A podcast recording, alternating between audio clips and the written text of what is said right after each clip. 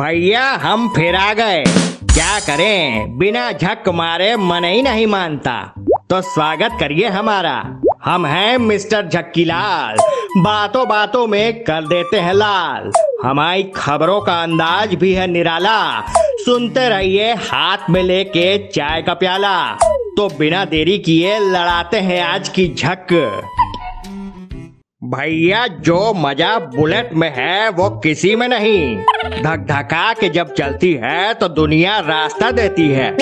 गाड़ी चलाओ तो बुलेट, खरीदो तो बुलेट, दहेज में बुलेट ना मिले शादी करना बेकार है।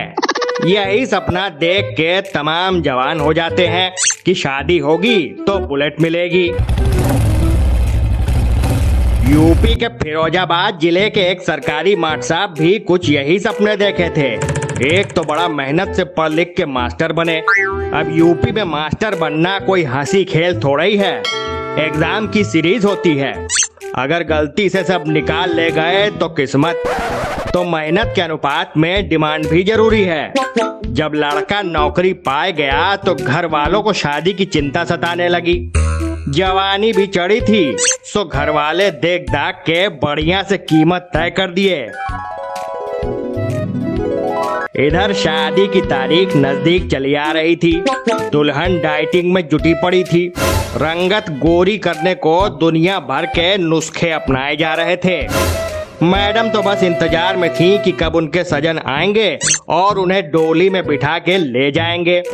आंखों में न नींदें थी और न दिल में करार, लेकिन माट साहब तो कुछ और ही गुणा भाग लगाने में डटे थे।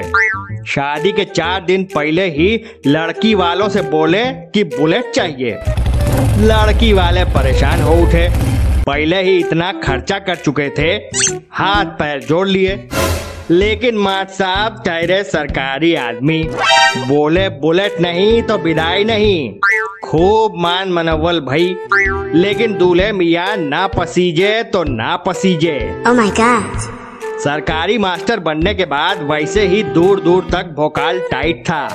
सोचे होंगे कि उनके जैसा दूल्हा भला किसी को कहाँ नसीब होगा, लेकिन माट साहब ज्यादा हल्के में ले लिए, दांव उल्टा पड़ गया। लड़की वाले डायरेक्ट थाने पहुंच गए और वहीं से बुलेट बुक करा दिए। पुलिस दूल्हे राजा को बुलेट देने पहुंची तो दूल्हे समेत सब फरार मिले। बताइए, अब मांगे थे तो कम से कम ले तो लेते। अब माट साहब को बुलेट मिलेगी या नहीं ये तो वक्त ही बताएगा। बाकी आप सुन रहे थे मिस्टर झक्कीलाल को। इसे लिखा नितेंद्र वर्मा ने, सुनाया शौभिक पालित ने और सुना आप सब ने। और केवल सुनते ही ना रहिए, शो अच्छा लगे तो दूसरों को शेयर भी करिए। तो अब हम चलते हैं, कल फिर होगी मुलाकात, तब तक लड़ाते रहिए झक।